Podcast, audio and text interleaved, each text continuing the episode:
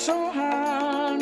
Lord, trouble so hard. Don't nobody know my trouble but God. Don't nobody know my trouble but God. Welcome to the Faith Panel on the Radical Reverend Show. At the beginning of the show, you're going to hear some testimony I gave at the Standing Committee on General Government about Charles McVety getting accreditation for his Canadian Christian College as a university.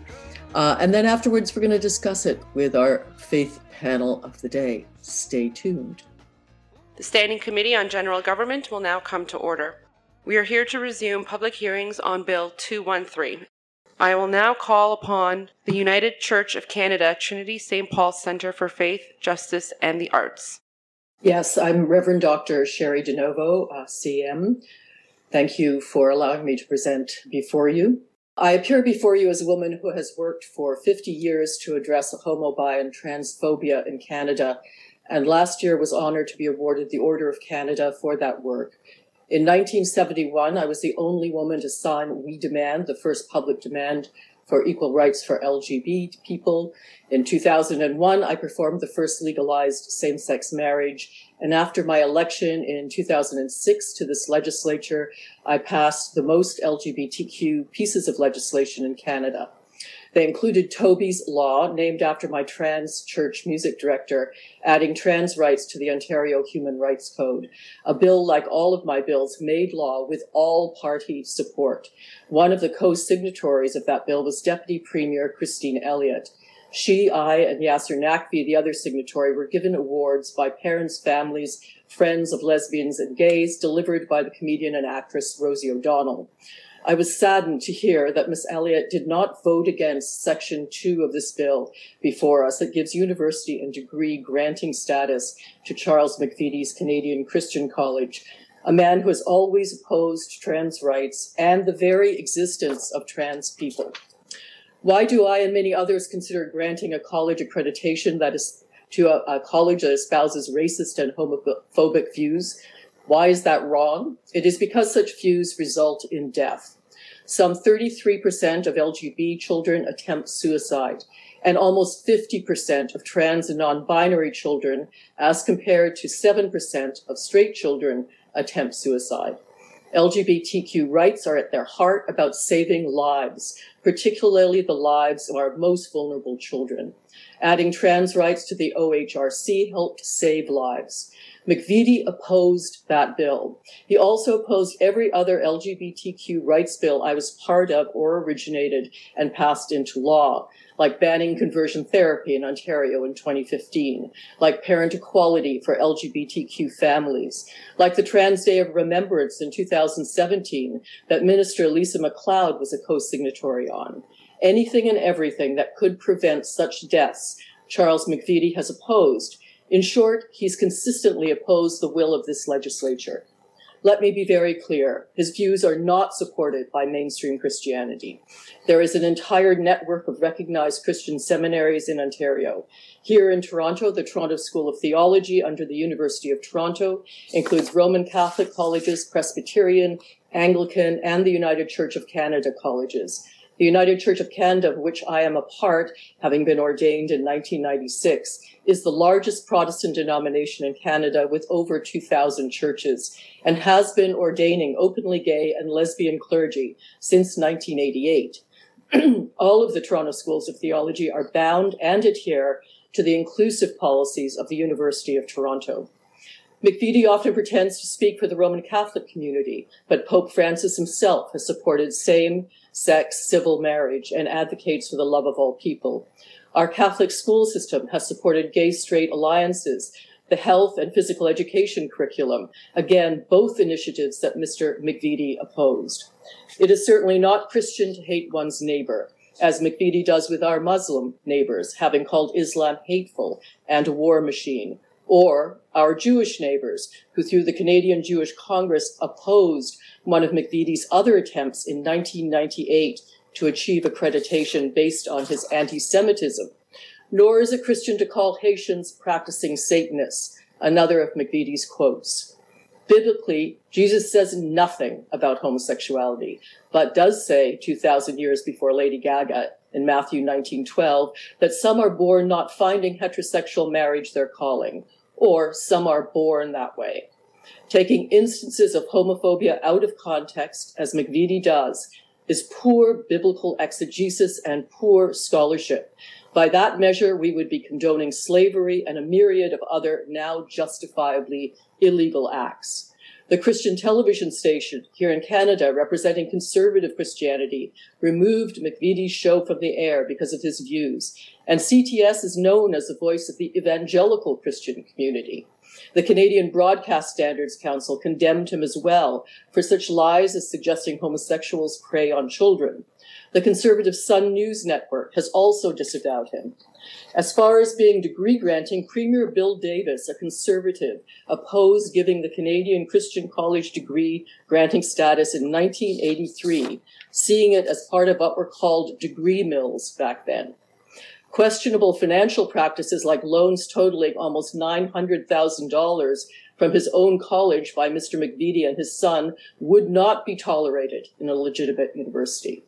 The Post Secondary Education Quality Assessment Board has not vetted the Canadian Christian College either. The Ontario Confederation of University Faculty Associations have also condemned the potential degree granting status of the Canadian Christian College. I appeal to the conservative members of this panel, whose party has acted in the best interests of our vulnerable and our precious children in our past by voting for equal rights for the LGBTQ community all the bills now law I've mentioned. Don't recast your party as the voice as the voice of homo, bi, transphobia, and racism. Keep your own faith and your own tradition alive.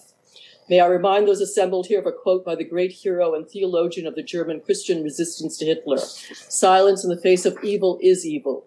God will not hold us guiltless. Not to speak is to speak. Not to act is to act. To conclude, let me say to all those of you on this committee, it is evil to promote hatred. To you who love and desire to protect our most vulnerable, do not allow hatred to pass as love. Do not allow hatred to pass as faith. Our children and all of us are counting on you. Thank you. Thank you very much. At this point, we'll turn to the independent member. MPP Schreiner, you may begin. I'm going to begin uh, by uh, directing my first question to Cheri DiNovo and welcome back to Queen's Park virtually. Given the work you've done around updates to the Ontario Human Rights Code, um, do you believe that practices at uh, Canadian Christian College are in compliance with the Ontario Human Rights Code? Uh, no, absolutely not. They are not in compliance with, with the Ontario Human Rights Code, which makes them very different from all the other theological colleges that do give degrees. Uh, that, for example, I, I, gave the example of all of the colleges under Toronto School of Theology, where uh, they have signed on to University of Toronto's inclusive practices, which is in part upholding the Ontario Human Rights Code. So there is no problem with Christian colleges upholding the Ontario Rights Code uh, and being inclusive. But the very fact that Christian Canadian Christian College espouses uh, through Charles McVety, their spokesperson, um, uh, particularly particularly homo, bi, and transphobic um, uh, policies is is absolutely outside the realm of, of I argued Christianity and universities. And do you think it's possible to separate Canadian Christian College as an institution from Charles McVety as president and his own personal views? Absolutely not. And and as I pointed out, you know, the fact that they use it as a personal piggy bank with $900,000 worth of loans to McVety and his son, this, that kind of practice, uh, it, it, would be absolutely condemned and illegal for re- legitimate universities. So, I mean, again, there, there are lots of red flags here. Um, and in particular, the rejection from his own conservative Christian community through CTS, through Sun uh, News Network, um, as I said before, Bill Davis rejected this application back in the day in '83, and um, so so even speaking from within the conservative, progressive conservative framework, uh, his college has been rejected time and time again. And do you believe that requiring a pastor's note for admittance to Canadian Christian College is a discriminatory admissions process? Absolutely. Absolutely, it is. I mean, again, when you look at the other Christian colleges, no such note is required, you know. Um, this, this isn't part of the process of going through seminary, of getting a master's of divinity or a, you know, bachelor of theology or religion. This, this is not part of any of that. Um, so, so again, um, you know, I was I, I was kind of given a high five uh, before I came to testify uh, before you today from my own alma mater, from Emmanuel College, part of Victoria University, but but also from Presbyterians, from Catholics, Anglicans. I know. I mean, I, again, the vast majority of the Christian community in Canada uh, does not uphold the views of Charles McVety. Yeah, and do you believe that uh, Canadian Christian College uh, engages in discriminatory? One minute when it comes to uh, its process for hiring faculty? Of course, it does. You know, um, out, people who are out and LGBTQ2 plus um, are rejected from being faculty. Of course, um, they are. So, I mean, this is this is very clear in their hiring practices, which is discriminatory under the OHRC, uh, and of course, it's also their policies that make it um, impossible to be a student there if you are openly and proudly uh, LGBTQ2 plus and I think you've stated this, but I just want to be clear for the record. You're not aware of any other Christian college or university in Canada that, or at least in Ontario, let's say, that engages in such discriminatory practices? Well, at Toronto School of Theology, again, that's St. Mike's College and others, Regis College, two Catholic colleges there, um, Knox College, Presbyterian, Wycliffe, and Trinity Anglican colleges, you know, all at, uphold the University of Toronto inclusive standards. Thank you. That's all the time we have. We'll now turn to the official opposition. MPP Fife, you may begin.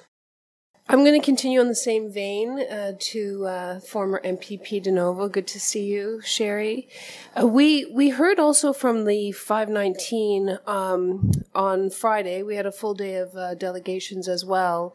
Uh, they they provided a very strong uh, legal perspective on fights that have already happened, and this would be having to do with Western University, which actually had gone to the Canadian Supreme Court around hiring practices. What do you what how how does this square with you know more legal action that this government is brazenly moving into, given the given the courts the the conflict that they've already had with the courts? Can you speak to that?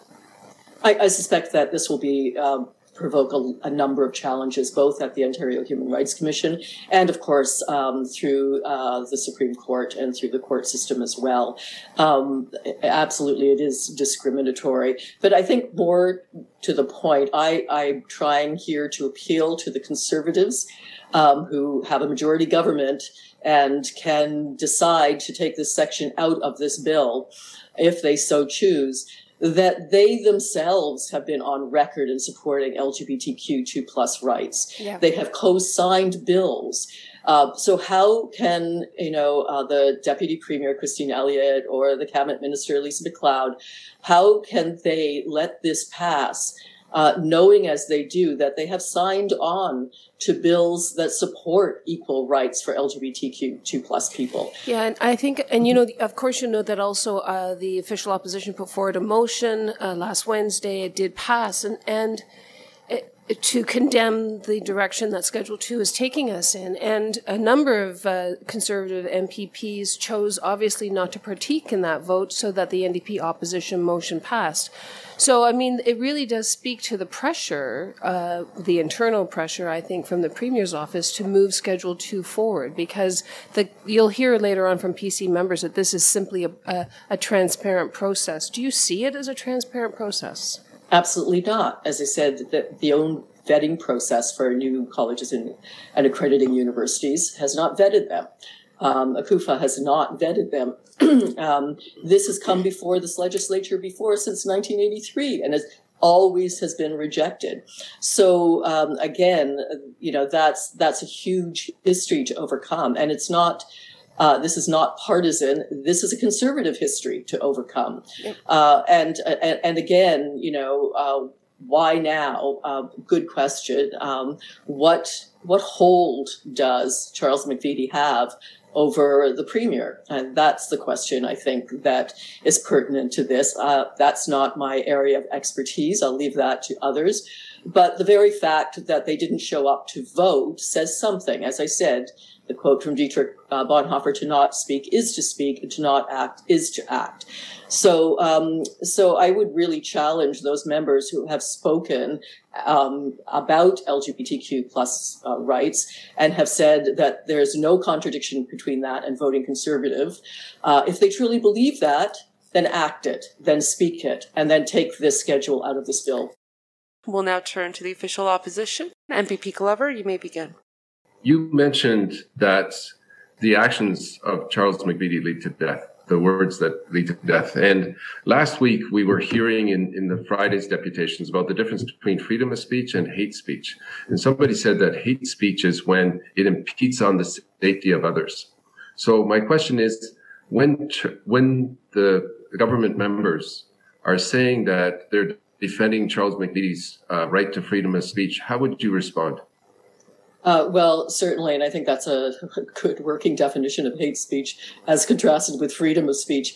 Um, I, I, mentioned that I was ordained in 1996. I would say a large part of what I've uh, done in ministry is to uh, you know, sadly counsel and welcome those that have come from hate filled um, communities that profess to be faithful communities.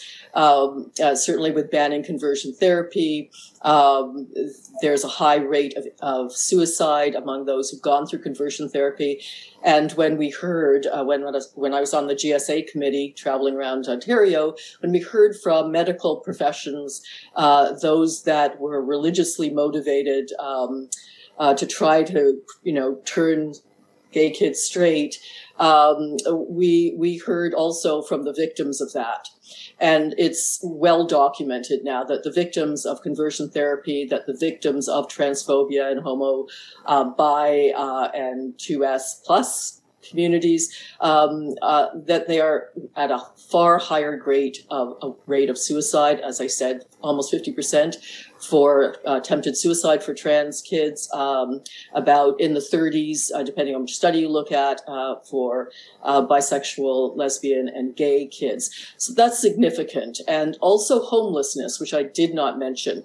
Um, still, if you look on the streets of uh, any large city or even smaller city, uh, and you see youth that are homeless, a large, much larger proportion of those than in the general population will be from the LGBTQ2 plus community. So again, it has real ramifications on children. And I think that's really important to note um, that it are children that suffer the most.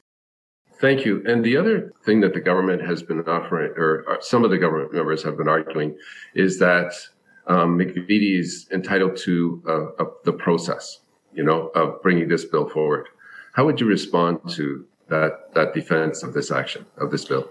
Well, sure. I mean, anybody's anybody's can bring anything forward, but do you have to acknowledge it? Do you have to give voice to it? Do you have to amplify it out into the community? Because by doing it, as I suggest in my presentation, the Conservative Party is putting themselves on the wrong side of history here. Uh, they're certainly uh, saying loudly and clearly this is not a party for you if you are LGBT, LGBTQ2S plus. It's not your party. Don't vote for us. Um, and and quite frankly, I don't think that's what they want to do. So uh, my challenge to them is: Who are you as a party? Who do you speak for? If you don't speak for that community, pass this. If you do pretend to speak for this community, I eliminate this. And also, would you say the same applies to the Muslim community in Canada? Absolutely. I mean, to call it a war machine, to call Islam a war machine, um, uh, you know, uh, is and to support, which I didn't have time to say, uh, speakers uh, from other countries who are what we would call Islamophobic, um, is is hateful uh, and again results in death. We've seen attacks on mosques in this country, um, and also again, it, not just for Muslims, for Canadian Jewish Congress back in 1998, again another attempt by this college to get accreditation rejected it because they were preaching that you can, you know, become a Christian, and they were supporting uh, Jews that were converting to Christianity against the wishes of Canadian Jewish Congress. So uh, there you have two pretty large communities who are speaking with one mind about about this college and about this section. Okay, thank you very much for being here. Thank you very much, everyone. At this point, I'd like to thank our presenters for taking the time to be here with us.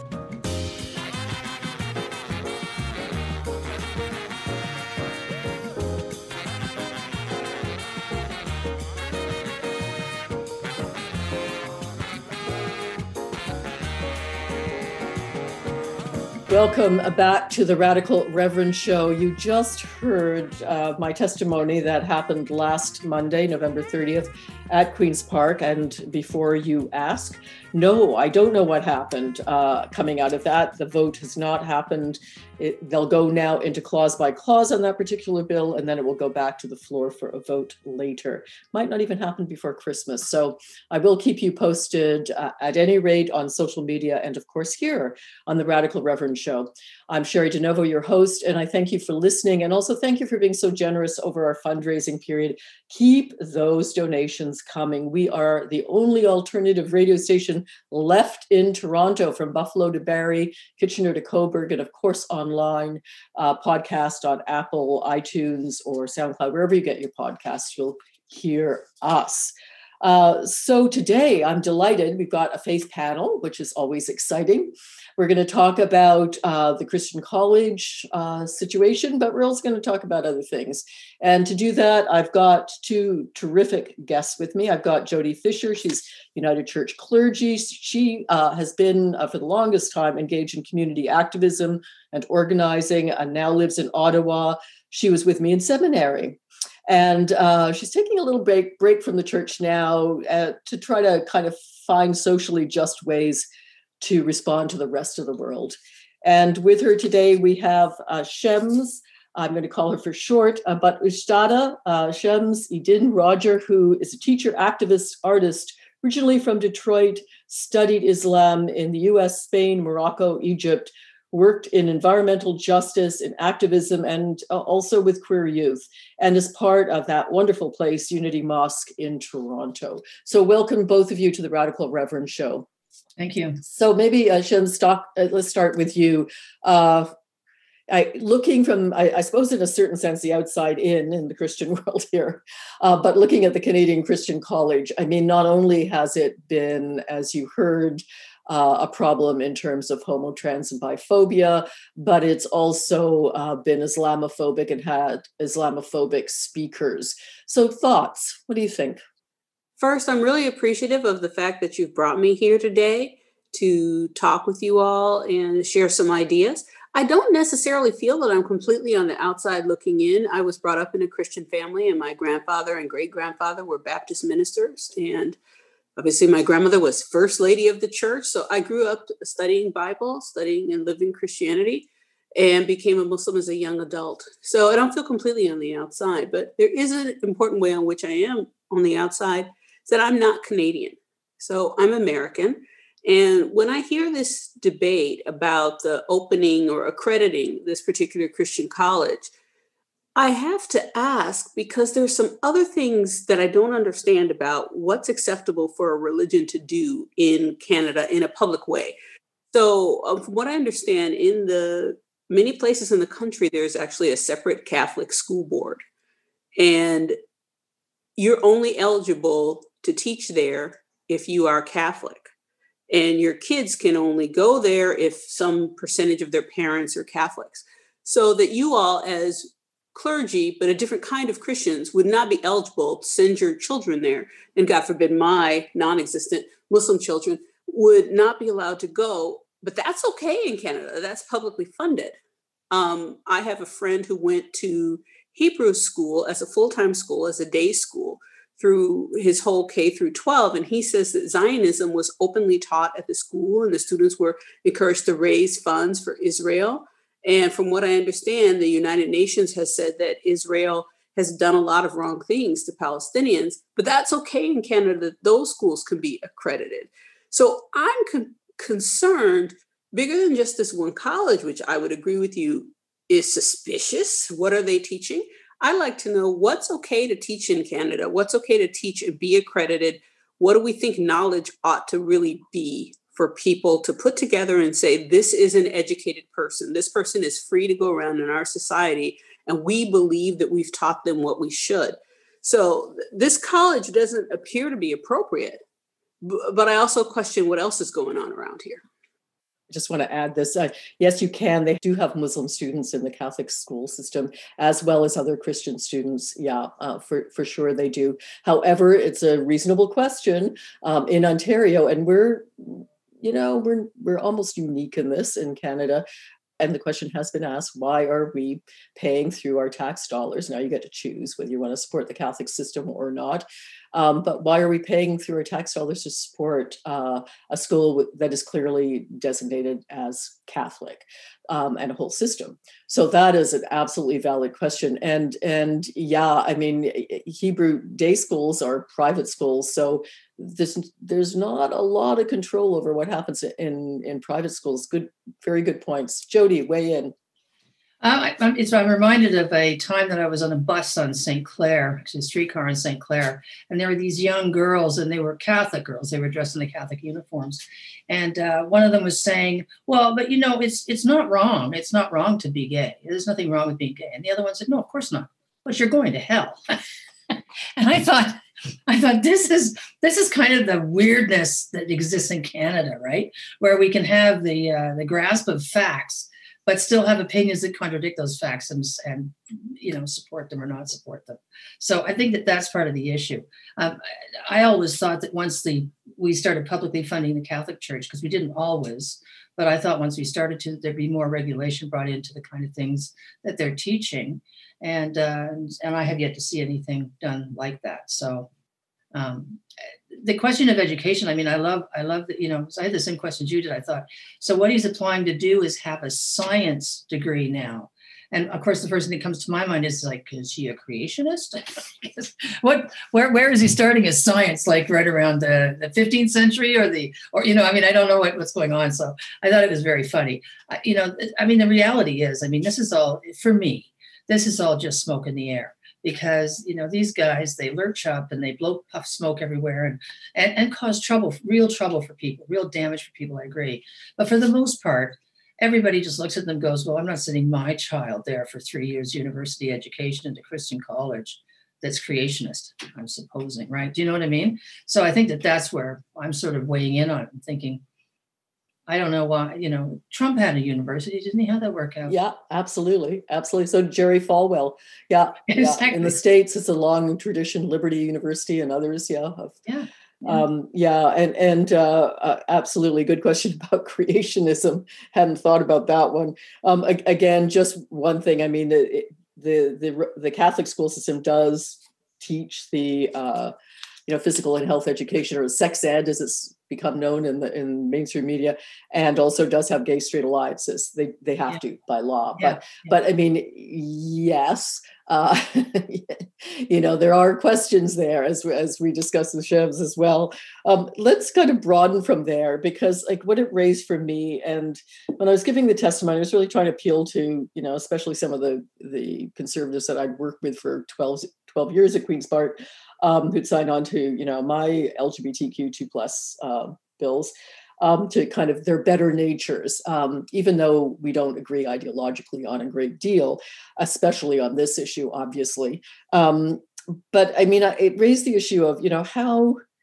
you know what what is like as as people of faith what do we do with those people that call themselves the same faith as ours that from our point of view don't really practice it and uh, and and you know um, and in the course of doing so and i know and Shams you must you must see this all the time because i certainly do but you know really provide a, a toxic atmosphere sometimes for young lgbtq people growing up um, and then they kind of find our doors and we have to deal with it uh, and explain to them that mm, no, you can be a Muslim or you can be a Christian. You don't have to be homobi and transphobic. Um, how do we talk to those? How do we talk to the rest of the people of our faith? Shams, weigh in on this. Well, for me, it's very difficult to talk to most of the people that are believed to be, quote, in charge in our faith because I don't have a penis. And that's often considered no matter what you studied, no matter what you learned. When I was in graduate school, I was in Islamic thought. And uh, one of our professors was in charge of the Fiqh Council of North America. And he was inviting the other graduate students, several of whom were further back than me in their studies, to join the Fiqh Council. Now, I was the only woman and also the only one not invited. I went to his office and he said, Well, you know, I obviously believe you're totally competent, but I'm not willing to fight the fight to get you included in this council. I said, But I thought you said you had to have certain characteristics. He said, Yes, but you have to be a man, of course. Okay. I, therefore, am not well placed for any argument with most of these groups. What I try to do is to talk to the young people directly who are, or middle aged people or old people who are curious and who want to hear something else. Today, I gave a khutbah. It's Friday. I've given a Friday sermon. I talked about the role of sin in Christianity versus disobedience in Islam. I know that some of our people are sharing that with their parents. You know, after they watch these sermons, they share them with their parents to talk about these kinds of things. That is about the most outreach I'm able to do because, again, some people have the mistaken belief that Allah only talked to half the population. I, I hear you. I absolutely hear you. Uh, Jodi, weigh in. How do you speak across uh, to other Christians who have a very different version of Christianity? The first thing I'm thinking of, and I've just sort of come upon this in the last few days, we have to stop laughing at people who believe ridiculous things we, we have to stop. No, no, we do because we mock them. And I don't think there's going to ever be ever be any reaching across the aisle as long as we're mocking them, right?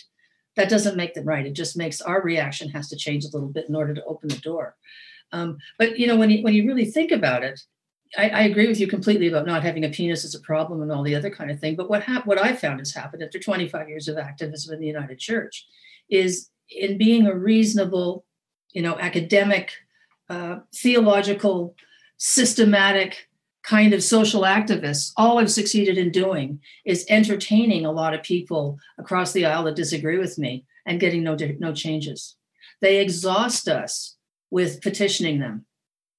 That's, that's what the game is now, right? That's why I've left the church because the game is we're going to make it, we're not going to be mean. We're not going to kick you out. We're going to exhaust you with claim after claim. And what about this? And what about that? And we can't do this now because, because the reality is, and, and until we have equal number of, of faith leaders standing up against I'm not mocking them now, but the people who believe in all kinds of xenophobic or homophobic responses to people, until we have an equal number of Christians and Muslims leading the charge, this is dead in the water, right? These guys just pop up, say what they want to say. The rest of the church, half of the liberal church agrees with them because they're all like, well, I don't want to get involved in. It's, it's too complicated for me. And the, and the other half is like, oh, I just don't want to fight anymore. You know, it's like a bad marriage, right? Where you've got, where you've got the, the, the wife is kind of given up and the husband is just a blowhard.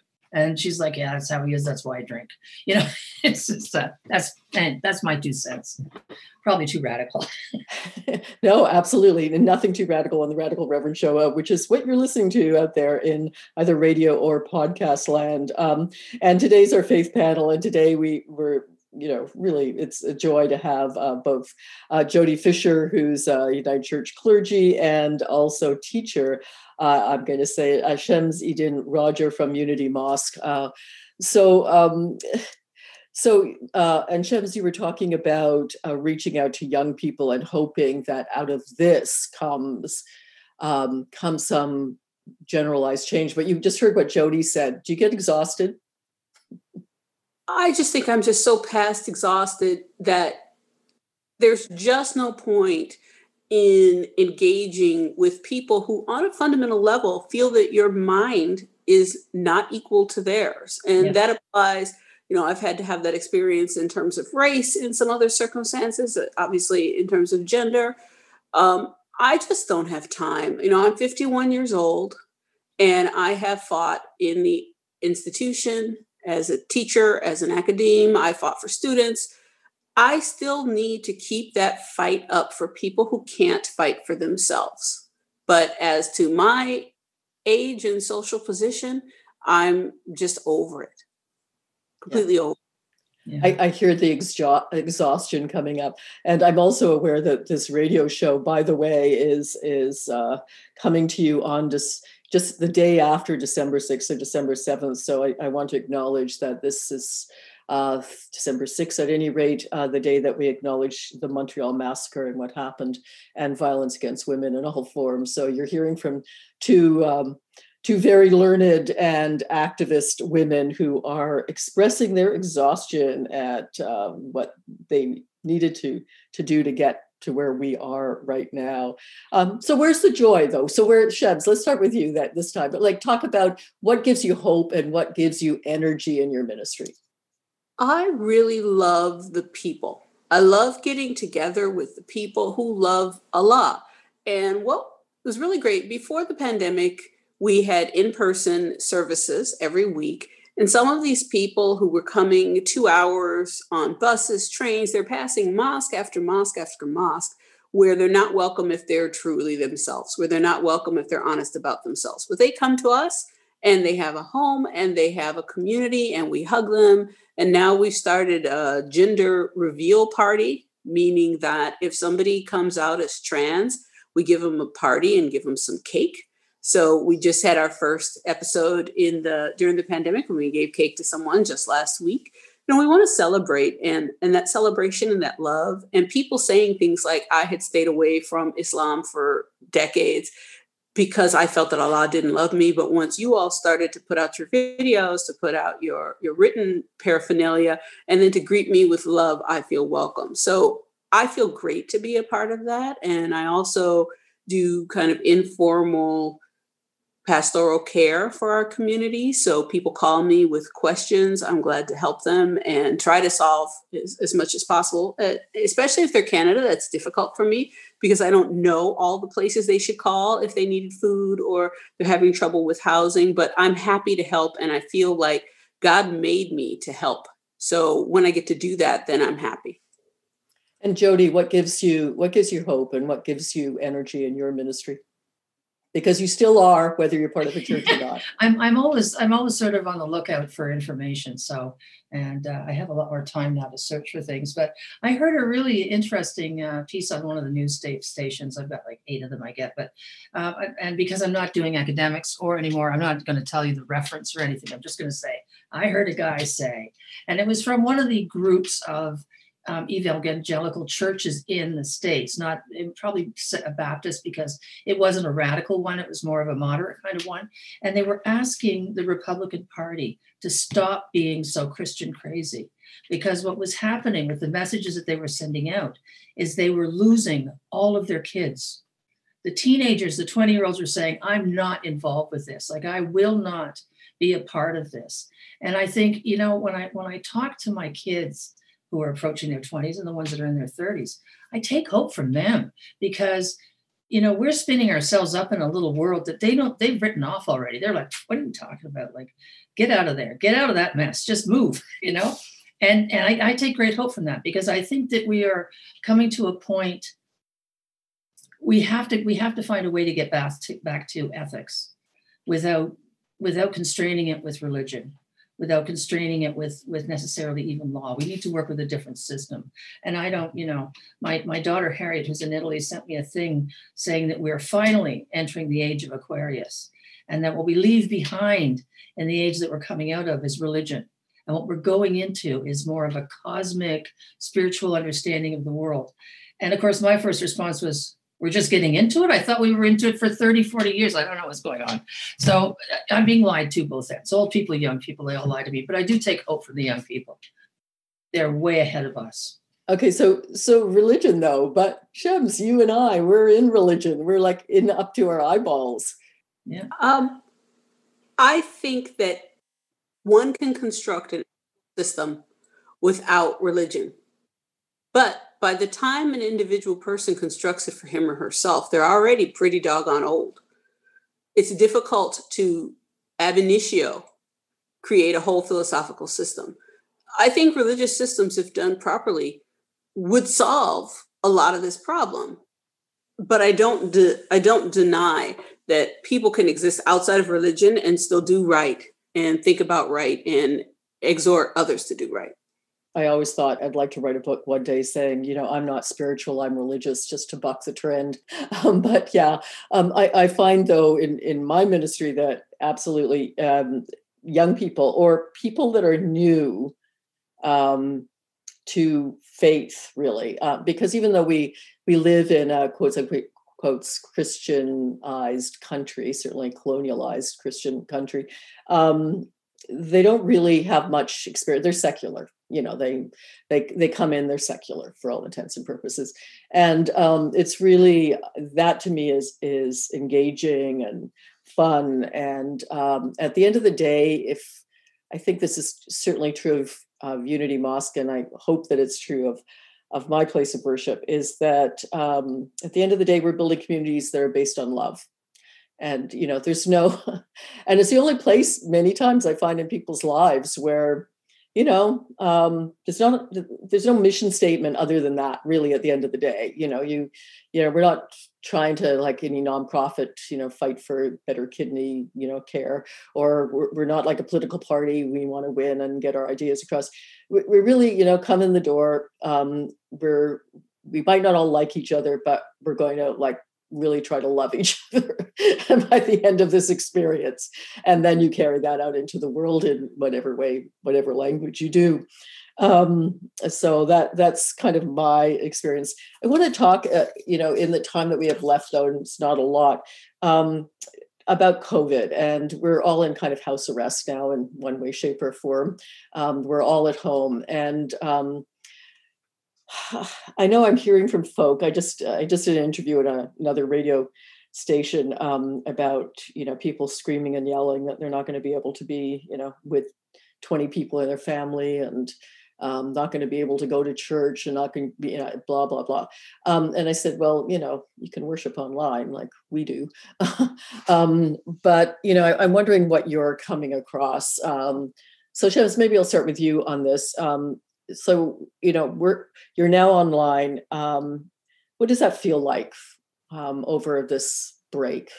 Um so i feel especially vulnerable with several medical conditions and i come from detroit. Uh, 12 of my friends have lost at least one parent from covid. Some have lost both parents. Some have been hospitalized themselves also people other than those 12 friends. So i'm really coming from a community that i'm getting messages all the time about how people are suffering from COVID and can't see their families and can't bury their parents in the way that they are used to. So, when I work together with people in our community, one of the things I like to emphasize is no one's to blame for getting COVID.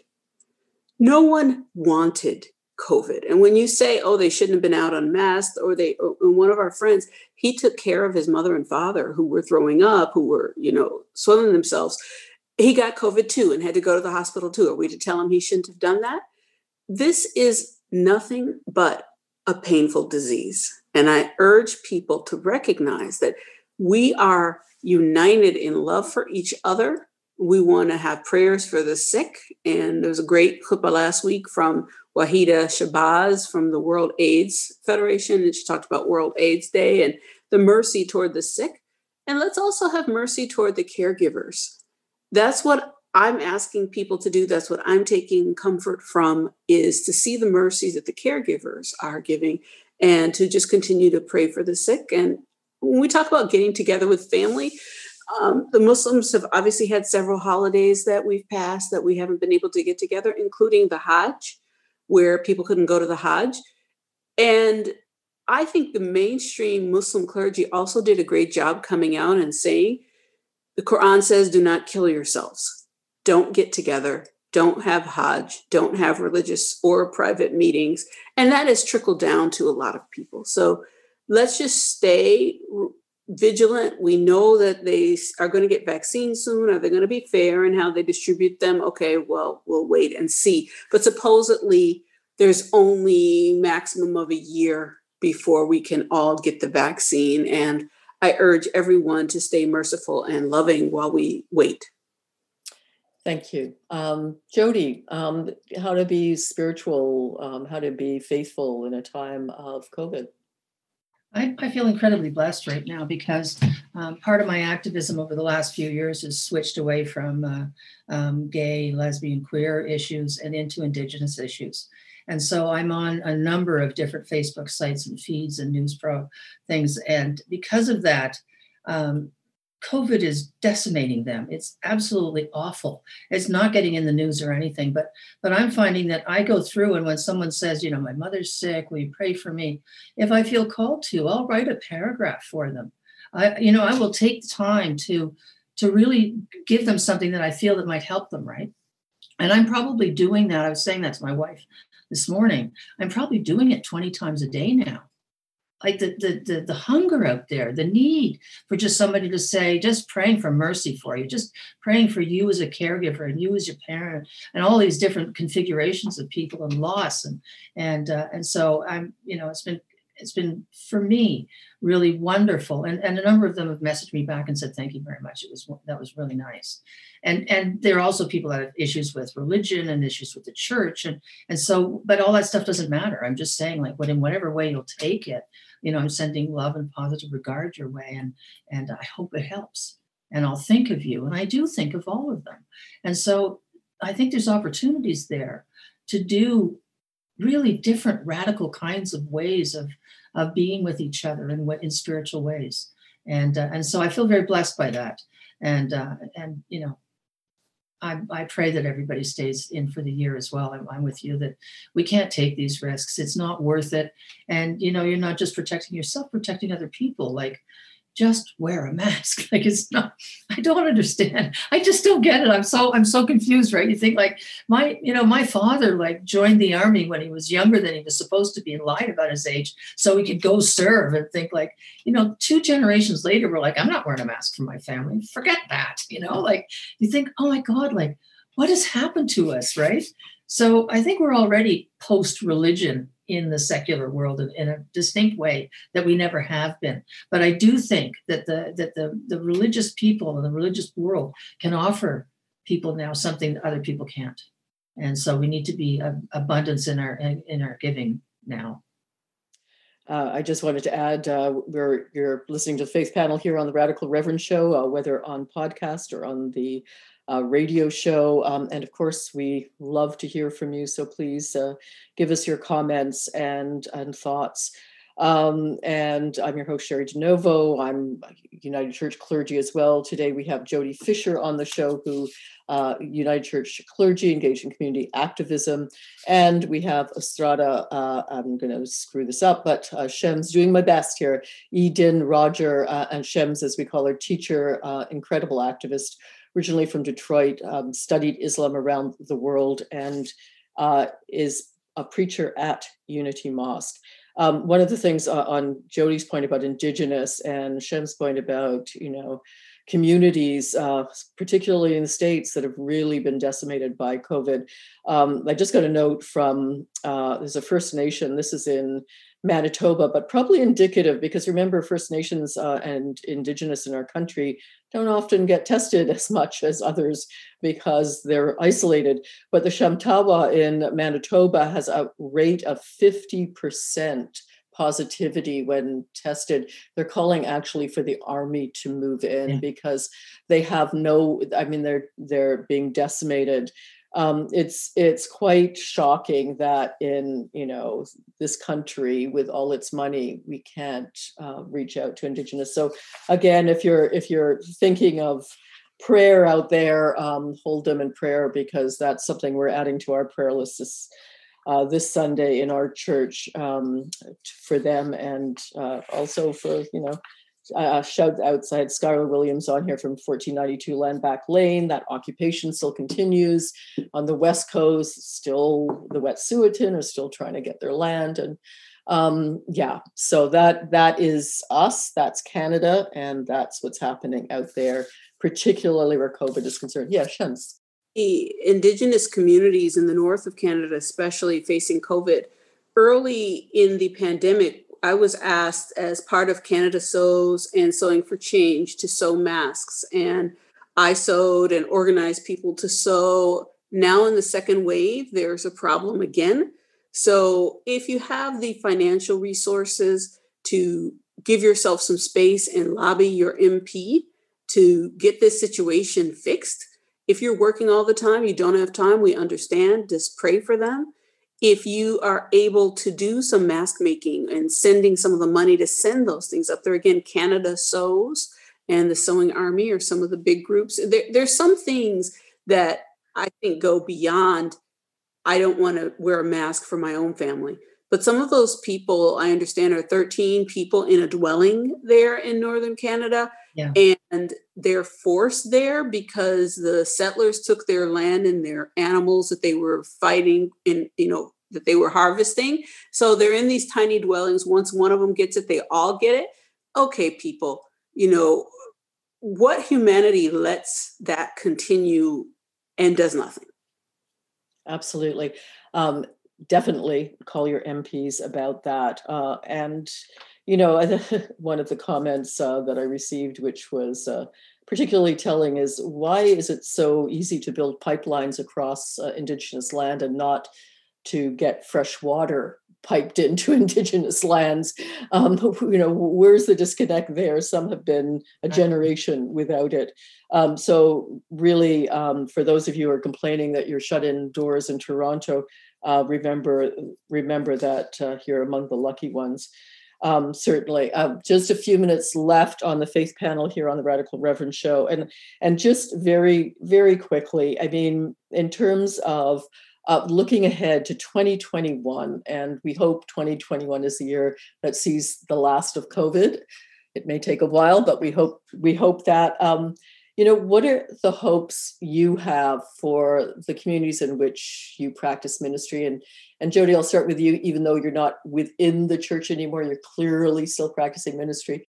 I'm sure you remember as we were finishing up school, uh, one of the things I used to say that I'm not talking about being queer anymore to somebody unless they first identify as homophobic, because I'm not having that conversation right. If they're willing to start from a premise that they think it's wrong to be gay, I'm happy to sit down and talk to them. And I think that we have to find new ways of talking to people that we fundamentally agree with. We have to find some common ground. We have to find some way to to bring people along together right? I mean we've we've fractured uh, fractured often in these little communities and it's it's not healthy. Yeah but you were the one that was saying and Shams was saying too that it's exhausting having those conversations all the time well but no no see those those conversations are exhausting because people won't admit it what's exhausting is spending hour after hour after hour before somebody will say, Yeah, I guess I am a little racist or a little homophobic or a little whatever. Mm. It's the 25 hours of pre dialogue. And then often they figure, Oh, well, I, I feel better now. Like, okay, we're done. No, now we can start. now we can start. And there's no starting, there's just a constant bringing people up to speed. Cool. So, yeah, like be upfront, folk, be honest. Shams, what, what are your hopes for 2021? Um, I, I think when you were talking earlier about being religious, I'm really, truly religious.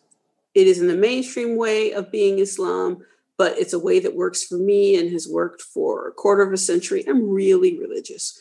I'd like to make more room in the public sphere for religious people to just be okay, to just say, all right, they are a believer. They do actions because they believe that God would want them to, to make the world better. I'd like to continue to make space for religious people to be part of bicycle cooperatives, to be part of women's activist groups, to be part of our society without having to be marginalized. Even when we live in a secular society, some of us are religious, and I'd like to continue that work into 2021.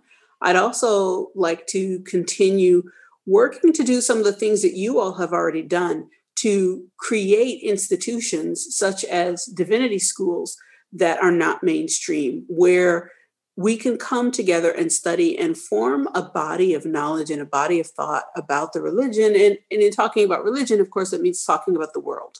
Mm-hmm. And we need to have a place to do that that isn't dominated by, I um, have to say politely because we're on the radio, the P patrol posse, um, leaving the word P um, unstated. These people would like to control our bodies and focus on our bodies instead of on our eternal souls. So I'd like to create places where we can work on our eternal souls and work on the community together. And that's why I am glad to be invited here today on the Radical Reverend Show. I love that.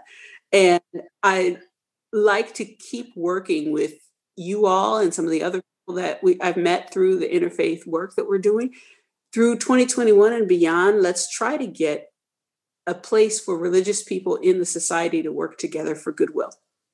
Sounds like a wonderful note to end on. Thank you so much to my guests.